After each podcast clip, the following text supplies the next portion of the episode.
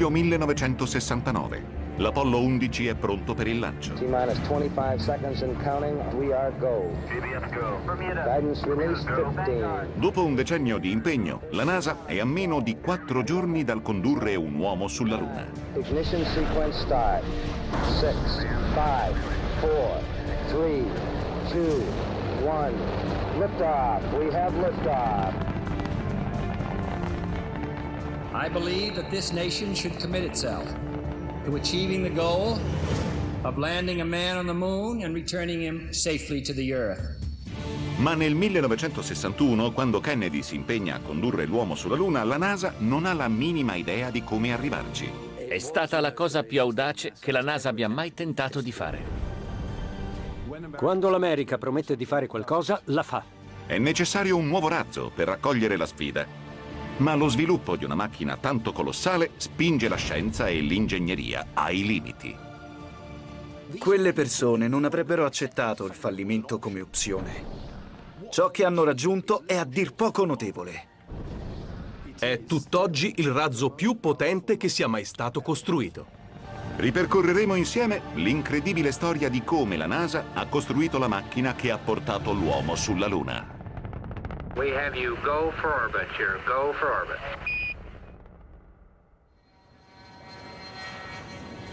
Novembre 1961. I piloti della NASA testano l'aereo razzo X-15. Here to go. Launch.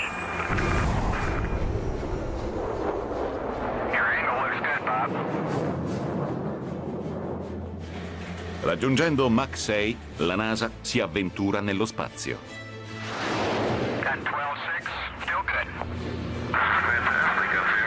Il popolo americano non sa che la tecnologia di queste pietre miliari della missilistica proviene da una fonte improbabile.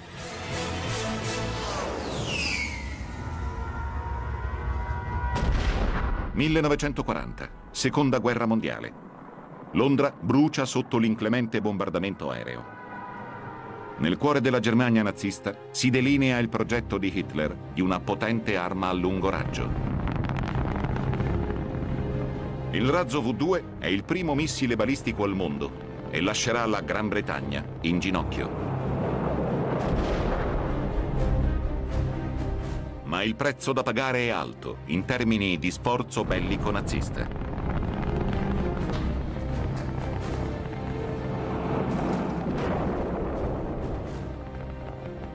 Tuttavia, queste lezioni di missilistica segnano i primi sorprendenti passi verso il volo spaziale con equipaggio. E la mente dietro il razzo V2, lo scienziato Werner von Braun, sta per diventare un improbabile gigante del programma spaziale americano. Alla fine della guerra, le forze statunitensi catturano un centinaio di scienziati tedeschi, tra cui von Braun, e li reclutano per lo sviluppo di armi per l'esercito americano.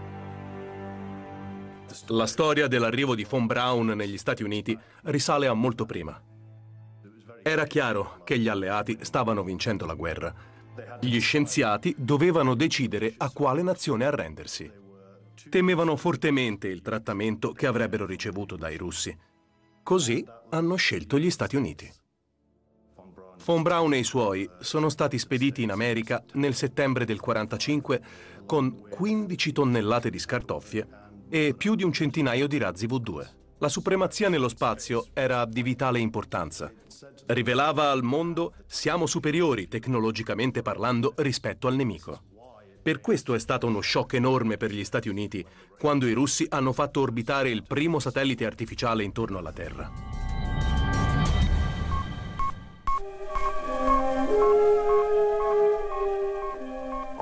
People on this fast shrinking planet heard about it. Many of them watched it. All of them read about it. Nel 1957 l'America apprende le spettacolari vittorie spaziali sovietiche, che scatenano onde d'urto in tutto il paese. Il 4 ottobre del 1957 l'Unione Sovietica lancia lo Sputnik 1, il primo satellite artificiale. Lo Sputnik ha messo in crisi gli Stati Uniti. È stato un evento globale. Gli americani erano totalmente scioccati dal fatto che una dittatura li avesse improvvisamente battuti al primo round. Mettere un oggetto in orbita attorno alla Terra. Ogni giorno orbitava intorno alla Terra 16 volte e ogni giorno sorvolava il territorio americano. Non c'era niente che l'America potesse farci e ciò ha avuto un potente effetto psicologico. November 3, 1957, the Earth's second artificial satellite went into orbit. Un mese dopo, l'America subisce un'ulteriore umiliazione quando lo Sputnik 2 porta in orbita un essere vivente, un cane di nome Laika. Quella volta non c'era un trasmettitore radio primitivo a bordo. Quella volta c'era un organismo vivente, il cane Laika. Era un passo enorme per l'effetto sull'opinione pubblica e per la tecnologia.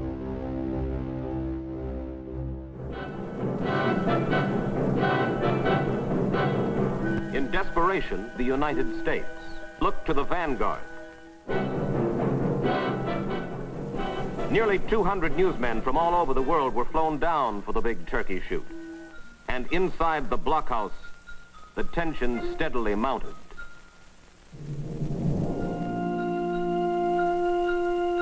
America's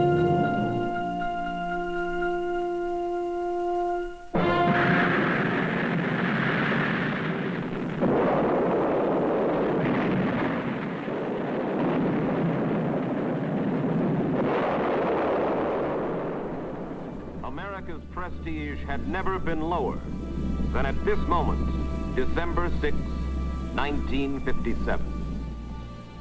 È una sensazione terribile quando le cose non vanno bene. E lo stesso vale quando le cose non vanno bene ai tuoi colleghi. Stai male per gli altri ingegneri. La gente ammirava lo Sputnik con soggezione, mentre questo è stato definito Flopnik perché chiaramente non è arrivato da nessuna parte. A quel punto l'esercito americano e Werner von Braun hanno ricevuto l'ordine di lanciare un satellite entro 60 giorni. Von Braun e i suoi hanno inaugurato il primo satellite americano il 31 gennaio 1958.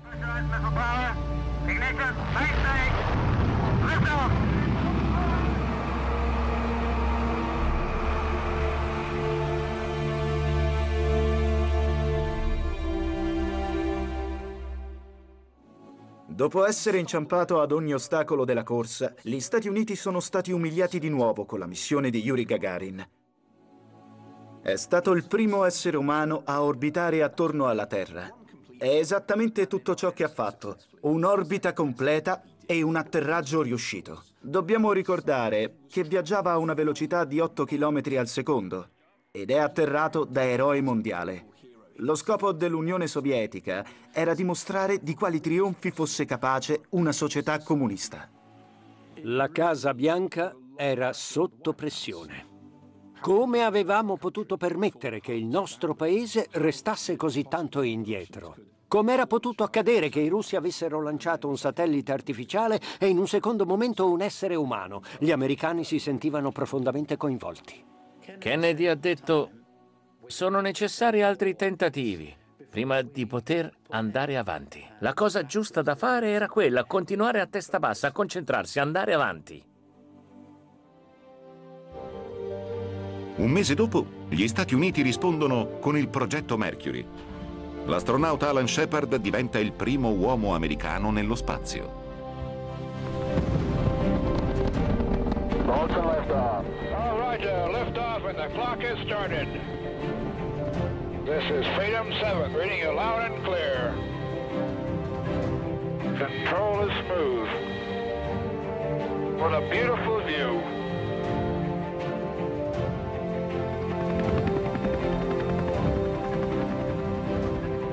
Il volo di Shepard è un successo, ma il presidente Kennedy ritiene che l'America debba ora mostrare al mondo di essere all'altezza di tutte le conquiste sovietiche. President Kennedy begins a tour of four space installations at Huntsville, Alabama, where he is greeted by Dr. Werner von Braun, space pioneer and director of this research and development center. I believe that this nation should commit itself to achieving the goal before this decade is out of landing a man on the moon and returning him safely to the Earth. No single space project in this period will be more impressive to mankind or more important for the long range exploration of space. And none will be so difficult or expensive to accomplish. Godspeed, John Glenn. Roger, Zero G, and I feel fine. Oh, that view is tremendous. L'impegno di Kennedy ispirerà il popolo americano, placherà l'isteria e riunirà un esercito di ingegneri per raccogliere la sfida.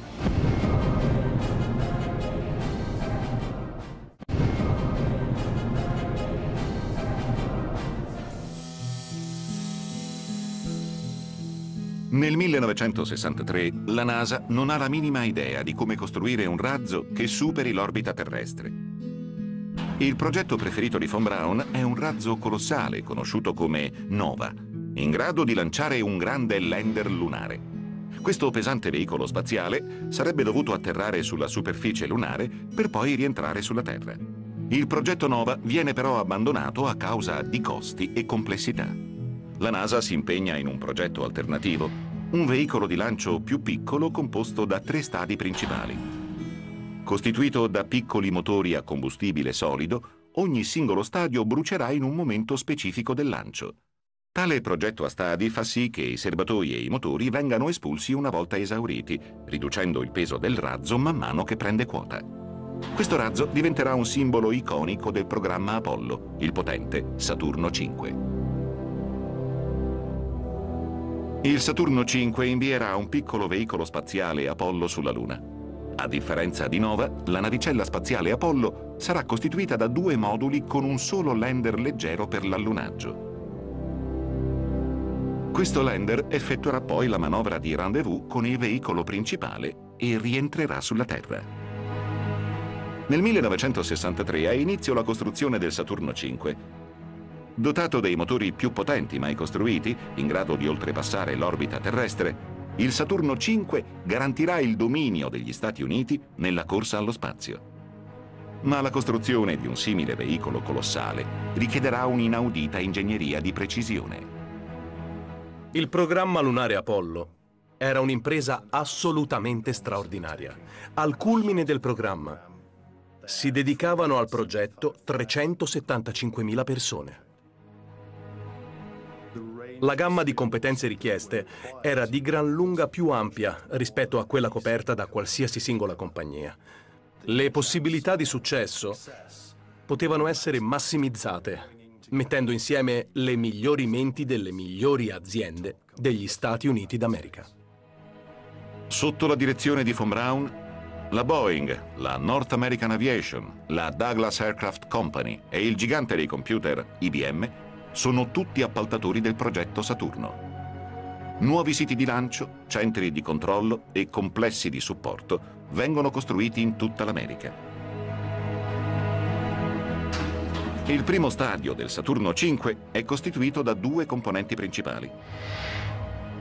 I serbatoi di carburante e i motori giganti F1. Lo stadio, alto 42 metri, è la sezione più grande del Saturno 5 gran parte della massa è costituita da combustibile. Due serbatoi contengono cherosene e ossigeno liquido per cinque motori F1. I serbatoi ci danno un'idea della grandezza della sfida. La temperatura più fredda sulla Terra è di circa meno 88 gradi centigradi in Antartide. Dobbiamo andare ben al di sotto di queste temperature perché i serbatoi funzionino efficientemente. L'ossigeno deve essere raffreddato massicciamente finché non diventa un liquido in quantità tale da portare il Saturno 5 in orbita. Quindi, prima di ogni cosa, i serbatoi devono funzionare come i migliori termos criogenici del mondo. Al tempo stesso, non possono essere troppo pesanti o il razzo non si staccherà mai da terra. Considerata quindi l'entità della sfida, la scienza si è spinta ai suoi limiti. I cinque motori F1 sollevano il carico pesante, spingendo il veicolo di 3.000 tonnellate a più di 8.000 km orari. Il solo pensiero del Saturno 5 è travolgente, ma il razzo non sarebbe andato da nessuna parte senza un supporto adeguato ed è qui che entra in gioco il motore F1. Ciascun motore era in grado di produrre più di 620 tonnellate di spinta. La fase di sviluppo dell'F1 va avanti dal 1955, ma questo gruppo di cinque motori richiesti dal primo stadio spingerà la tecnologia ai suoi limiti. Tuttavia, durante i test viene fatta una scoperta che minaccia l'intera missione Apollo. Uno dei problemi maggiori affrontati è l'instabilità di combustione. Ciascun motore brucia 3 tonnellate di carburante al secondo. 3 tonnellate di carburante scompaiono ogni secondo. È impressionante. Il flusso di una simile quantità di combustibile in un calderone divampante è un processo fisico molto complesso. La causa risiede nel motore. Il flusso imprevedibile di carburante accresce la spinta, aumentando la pressione e limitando l'alimentazione che a sua volta riduce la spinta. La pressione, ora diminuita, provoca una maggiore combustione che spinge di nuovo il motore. Il ciclo continua con conseguenze fatali. La fiamma di spinta sfrecciava in circolo all'interno della camera di combustione, aumentando sempre più di velocità. Questo causava una massiccia instabilità, per cui un motore dopo l'altro collassava nel giro di pochi secondi. E credetemi, quando un motore della potenza dell'F1 collassa, lo fa in modo spettacolare e catastrofico.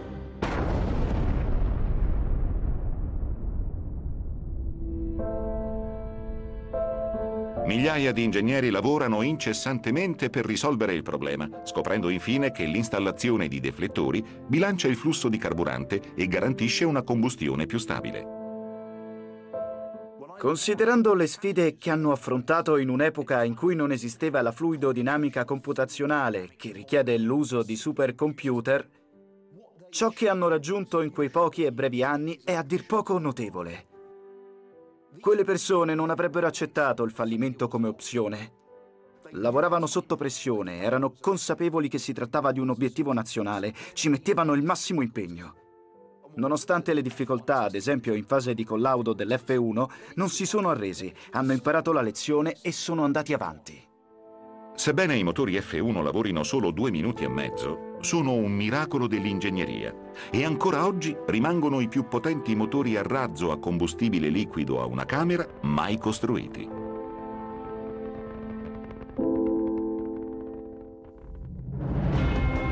Parallelamente allo sviluppo del primo stadio, viene avviata la costruzione del veicolo spaziale Apollo che trasporterà gli astronauti sulla Luna.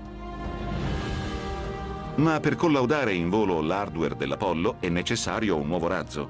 La costruzione del Saturno 1B ha subito inizio. Con un secondo stadio nuovo e più potente, questo razzo invierà in orbita un veicolo Apollo con equipaggio per il volo di collaudo.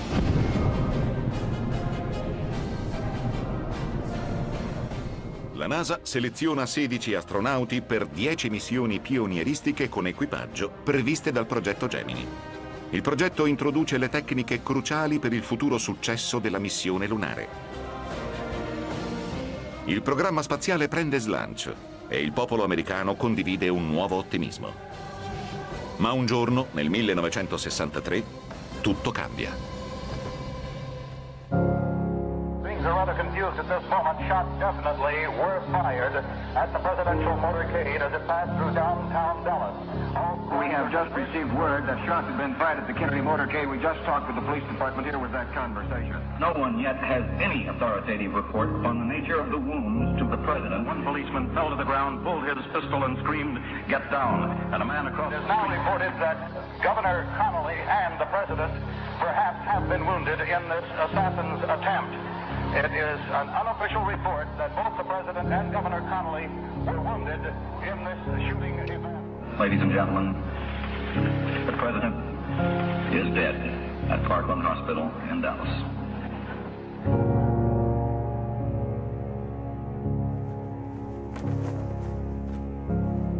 In quell'istante si toccava con mano un terribile senso di perdita è inciso nella memoria di tutti coloro che hanno vissuto quella pagina degli Stati Uniti. Il presidente Kennedy aveva dato speranza, aveva alimentato un sogno. Sulle ceneri di una guerra e con una guida giovane e lungimirante erano state gettate le basi del processo di trasformazione di un mondo minacciato dal rischio di una guerra nucleare. Il popolo americano era stato chiamato in causa per creare un mondo migliore. Quell'evento però non è stato demoralizzante. Anzi, ha generato una risposta decisa, una risoluta determinazione. Gli americani sarebbero andati sulla Luna entro la fine del decennio a tutti i costi. La NASA porta avanti con perseveranza il progetto Gemini. Compiendo grandi passi verso la realizzazione del sogno di Kennedy, mostrano al mondo l'America in cui egli credeva. Gemini ha svolto senza dubbio un ruolo cruciale. Le dieci missioni Gemini con equipaggio dovevano collaudare tutte quelle tecnologie essenziali affinché il progetto Apollo fosse all'altezza di uno sbarco sulla Luna. Come si compie un rendezvous con aggancio tra due veicoli spaziali in orbita attorno alla Terra a 8 km al secondo? Un essere umano è in grado di sopravvivere 14 giorni nell'ambiente definito microgravità? How does it feel for the United States to be the new record holder? At last, huh? Roger. Congratulations. Voli di lunga durata, manovre di aggancio, passeggiate nello spazio. Ogni dettaglio viene perfezionato dagli equipaggi di Gemini per il futuro programma Apollo.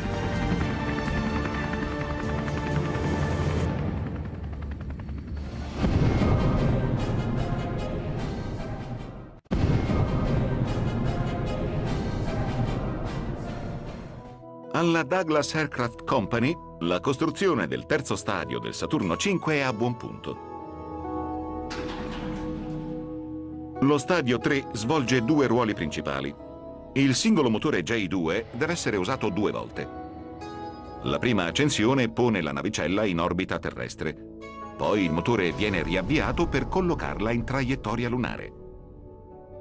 Ma durante il collaudo del J2 gli ingegneri riscontrano un altro grave problema al motore. L'intero gruppo è esploso, distruggendo il motore e danneggiando gravemente il luogo del collaudo. I serbatoi sferici, progettati per pressurizzare il sistema di alimentazione, si sono spaccati. Una saldatura ha ceduto e i frammenti hanno causato un'enorme esplosione che ha distrutto il motore e danneggiato il luogo del collaudo. Nel corso delle indagini che sono seguite è emerso che la saldatura non rispettava i requisiti operativi e questo, in combinazione con i ripetuti test a pressione elevata, ha fatto sì che la sfera si indebolisse e causasse il guasto. Saldare i serbatoi di carburante del Saturno 5 si rivela una grande sfida. Vengono apportate modifiche sofisticate all'impianto per produrre saldature perfette, necessarie per far fronte alle pressioni estreme in volo. Tutte le saldature vengono controllate e sono soggette a una nuova politica di collaudi distruttivi.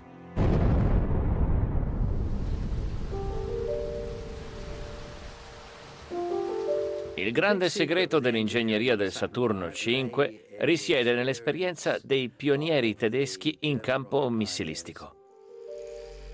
L'impegno metodico, l'intransigenza nel collaudare più e più volte all'infinito e lo sviluppo estremamente meticoloso di un sistema dopo l'altro sono il motivo principale per cui il programma Saturno ha avuto tanto successo.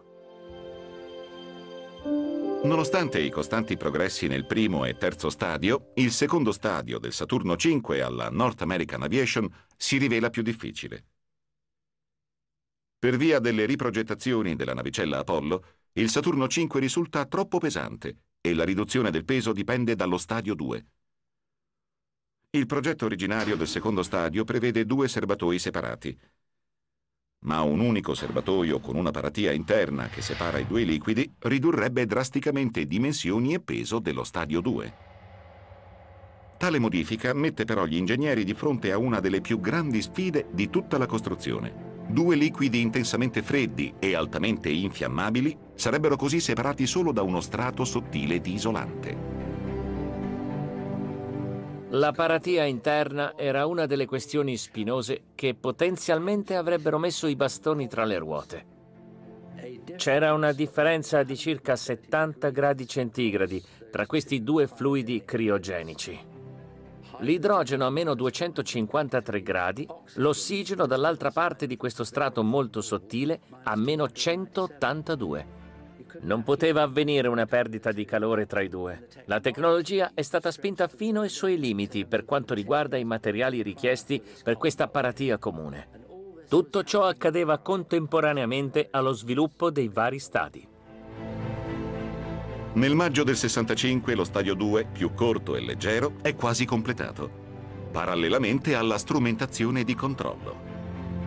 Questa sezione circolare del veicolo del diametro di quasi 7 metri, verrà collocata sopra al terzo stadio. Prodotta dalla IBM, la struttura ospita i sistemi di guida di volo, i sistemi di rilevamento e i giroscopi di controllo del Saturno 5.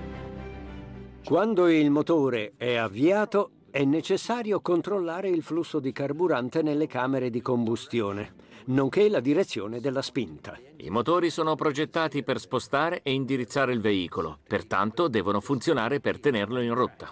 Era quindi necessario monitorare i computer che rilevavano i segnali provenienti dai vari sensori e trasmettere le eventuali modifiche da apportare alla spinta. Ovviamente bisogna tenere presente come erano i computer negli anni 60. Con tutta probabilità un orologio elettrico ha maggiore potenza di calcolo. Ma come per molti altri aspetti del programma Apollo, i progressi nella tecnologia e la loro applicazione ad aree differenti fanno tutti parte della storia che ha condotto alla nascita dei computer portatili, dei sistemi computerizzati delle nostre macchine. Hanno accidentalmente creato i benefici di cui si nutre oggi la società. Nel frattempo, la Lockheed Propulsion progetta e realizza il Launch Escape System, la struttura del Saturno 5 aveva un'altezza di 110 metri. Negli ultimi 10 metri, attaccata alla punta del modulo di comando, dove si trovavano gli astronauti, vi era la Launch Escape Tower. Il suo scopo era quello di portare gli astronauti in un punto sicuro in caso di guasto del veicolo.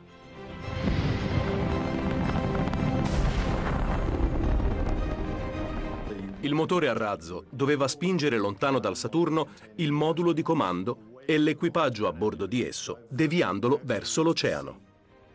Il modulo di comando era dotato di paracadute per calarsi in acqua. Gli astronauti verrebbero poi tratti in salvo dalla Marina Militare.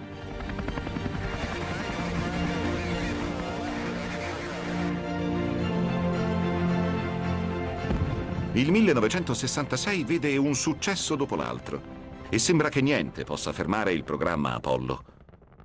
Ma a gennaio del 1967 avviene il disastro.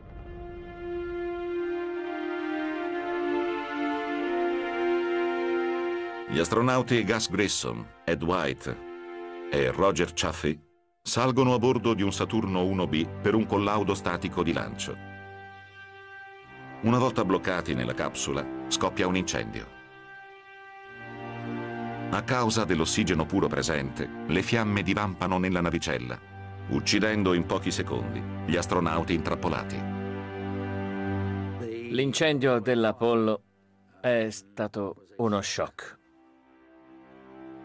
Certo, ci si aspettava qualche difficoltà o problema ma non erano consapevoli del fatto che nel progetto stesso della navicella fossero profondamente radicati dei gravi difetti di progettazione ingegneristica.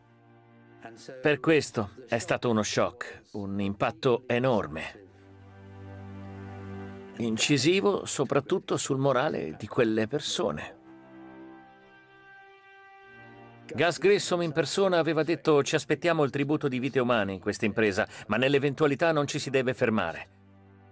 Purtroppo lui è stato uno di quelli che hanno perso la vita.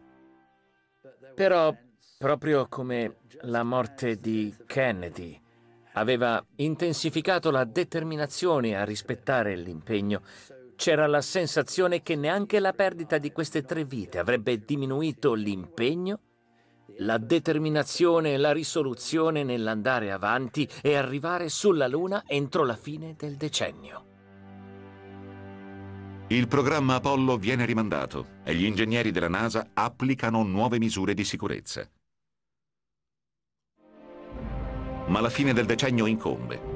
Così la NASA mette da parte la sua affidabile strategia di collaudi incrementali e procede con un collaudo totale ad alto rischio. Gli stadi vengono interamente assemblati presso il centro spaziale Kennedy e sarà lanciato il primo Saturno 5 e la missione Apollo 4. We are go. 30 seconds and counting. Dopo anni di progettazione e realizzazione pionieristica, il primo Saturno 5 della NASA da 135 milioni di dollari è pronto per il lancio. Okay, all flight controllers, let's play it cool. Final status check, booster, go. Retro, go. Final, go. Guidance, go. Verify your go for launch. Roger, we are go for launch. We have ignition. All engines are running.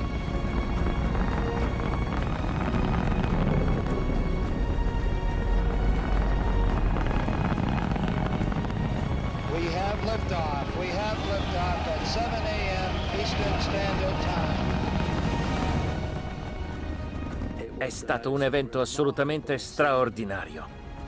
È stato uno spettacolo veramente impressionante. Un oggetto del peso di una nave da guerra si è sollevato verticalmente. Una scena mozzafiato. L'Apollo 4 permette un grande passo avanti per realizzare il sogno dello sbarco sulla Luna. Prima che gli astronauti possano pilotare il potente Saturno 5 sono necessarie ulteriori prove. La NASA lancia l'Apollo 6, il secondo Saturno 5 senza equipaggio, nell'aprile del 68.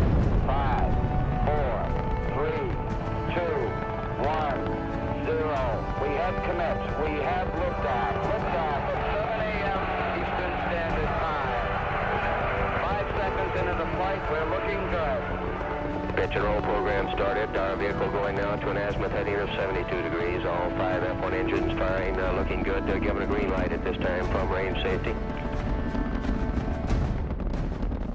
La NASA si aspetta un altro volo perfetto, ma poco dopo il lancio, il Saturno 5 inizia a vibrare violentemente.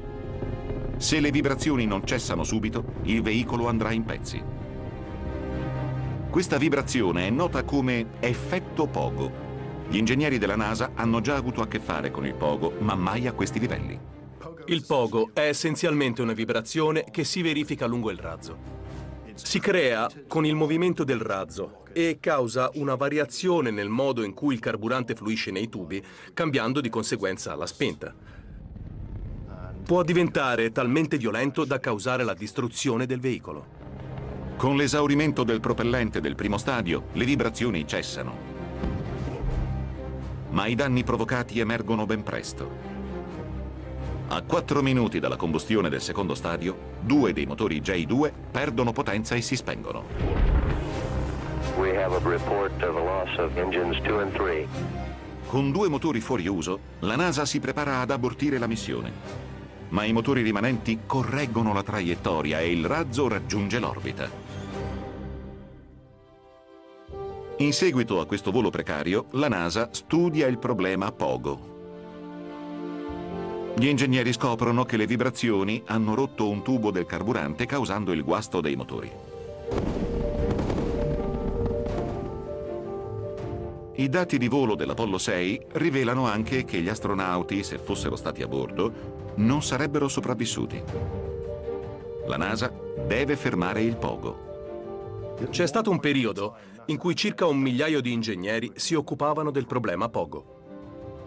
La NASA decise che i sistemi di soppressione del fenomeno, già sviluppati, ma mai installati a causa di complessità, costi e ritardi che avrebbero comportato, andavano adesso installati su ogni Saturno 5. Sebbene gli ingegneri installino i sistemi di soppressione sui motori F1 del primo stadio, bisognerà aspettare diverse missioni perché il problema del pogo nei J2 venga affrontato.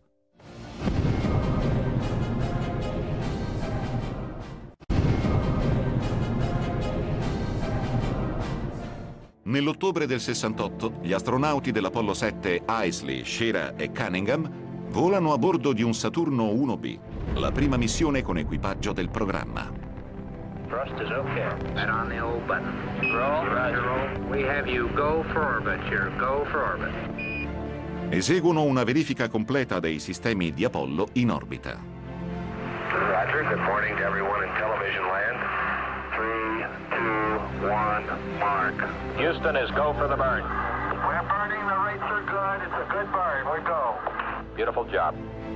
L'hardware funziona perfettamente e lo scenario è pronto per ulteriori esplorazioni. Dicembre 1968. La NASA vuole rispettare la scadenza di Kennedy con l'Apollo 8. Sarà sia il primo volo con equipaggio del Saturno 5, sia la prima volta che l'uomo tenterà di volare oltre l'orbita terrestre verso la Luna. È stata la cosa più audace che la NASA abbia mai tentato di fare. La sfida consisteva non solo nell'andare sulla Luna, ma anche nel tornare. La missione è stata la decisione più ardita che la NASA abbia preso nella storia del volo spaziale con equipaggio. Dopo anni di progettazione, sviluppo e collaudo, il Saturno 5 viene consegnato all'equipaggio dell'Apollo 8. Gli astronauti Anders, Lovell e Borman.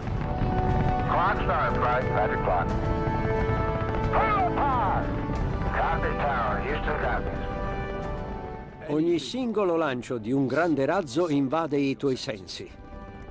Ti fa venire la pelle d'oca. È un'esperienza che ti scuote nel profondo. Tutti sapevano dove era diretto il veicolo. Tutti riponevano speranze nella riuscita della missione. Non solo i tre uomini a bordo e non solo le migliaia di persone che stavano lavorando al programma, ma l'intera umanità. Ecco cosa rappresentava il progetto Apollo. Apollo 8, Houston, trajectory and guidance look good, over.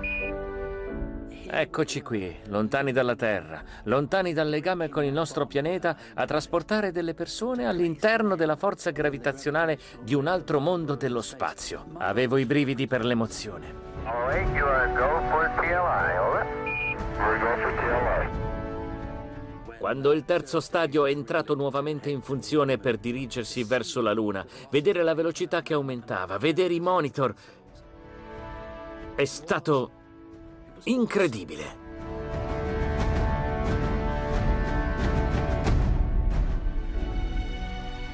L'Apollo 8 orbita attorno alla Luna per ben dieci volte. La vigilia di Natale del 1968 le immagini trasmesse al mondo entrano nella storia. For all the people back on Earth, the crew of Apollo 8 has a message that we would like to send to you. In the beginning, God created the heaven and the earth. And the earth was without form and void, and darkness was upon the face of the deep. And God said, Let there be light. And there was light. Con il Saturno 5 a pieno regime, la NASA accelera per effettuare lo sbarco sulla Luna. Nel marzo del 69, l'Apollo 9 orbita attorno alla Terra per 10 giorni, conducendo il primo collaudo del modulo lunare con equipaggio. 3, 2, 1, red. Mission confirmed. Due mesi dopo, l'Apollo 10 pratica le procedure di allunaggio con il modulo lunare a una distanza di soli 12 km dalla superficie. Squeeze down among us, Charlie. Roger, I hear you weaving your way up the freeway. It might sound corny, but the view is really out of this world. Completati i collaudi, tutto è pronto per tentare un allunaggio. 16 luglio 1969. Gli astronauti dell'Apollo 11 Armstrong, Aldrin e Collins salgono a bordo del Saturno 5. We are go. 20 seconds. Let's go. TBM. TBM, go. 11, 10, 9. We have ignition sequence start. 6, 5, 4, 3, 2, 1. All engine running.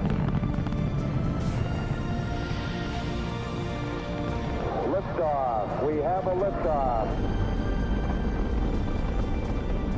32 minutes past the hour. Liftoff on Apollo 11. Quattro giorni dopo, Neil Armstrong mette piede sulla Luna, realizzando il sogno di Kennedy e affermando la superiorità degli Stati Uniti nella corsa allo spazio. That's one small step for man, one leap for mankind.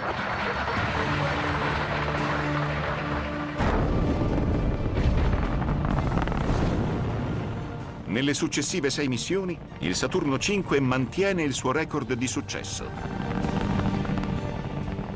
Tra il 68 e il 72, 24 uomini sorvolano la Luna e 12 calpestano la sua superficie. It's got to be the most proud moment of my life, I guarantee you. La fiducia nella NASA aumenta, mentre gli equipaggi avanzano su montagne e vallate ed esplorano vaste aree della Luna in missioni che durano anche tre giorni.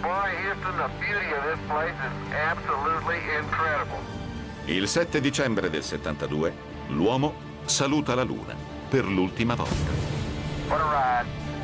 L'Apollo 17 conclude un capitolo straordinario della storia del volo spaziale. Nel 1973 l'ultimo Saturno V trasporta la prima stazione spaziale americana e i servigi di questo straordinario veicolo giungono a un illustre fine. Questa è l'eredità del Saturno V. I tantissimi scienziati, ingegneri ed esperti ispirati dalla visione di un magnifico, pazzesco razzo che si erge sulla rampa di lancio. Appartengo a quella generazione definita dei figli dell'Apollo. Ha suscitato il mio interesse per la scienza e la matematica fin da quando ne ho memoria. Il Saturno V era un veicolo assolutamente notevole. Nessuno lo metteva in discussione. Era un pilastro dell'ingegneria e l'emblema della sfida dell'uomo alle leggi della natura. Come a dire, posso fare ciò che voglio, levati di mezzo. È tutt'oggi il razzo più potente che sia mai stato lanciato dalla superficie terrestre.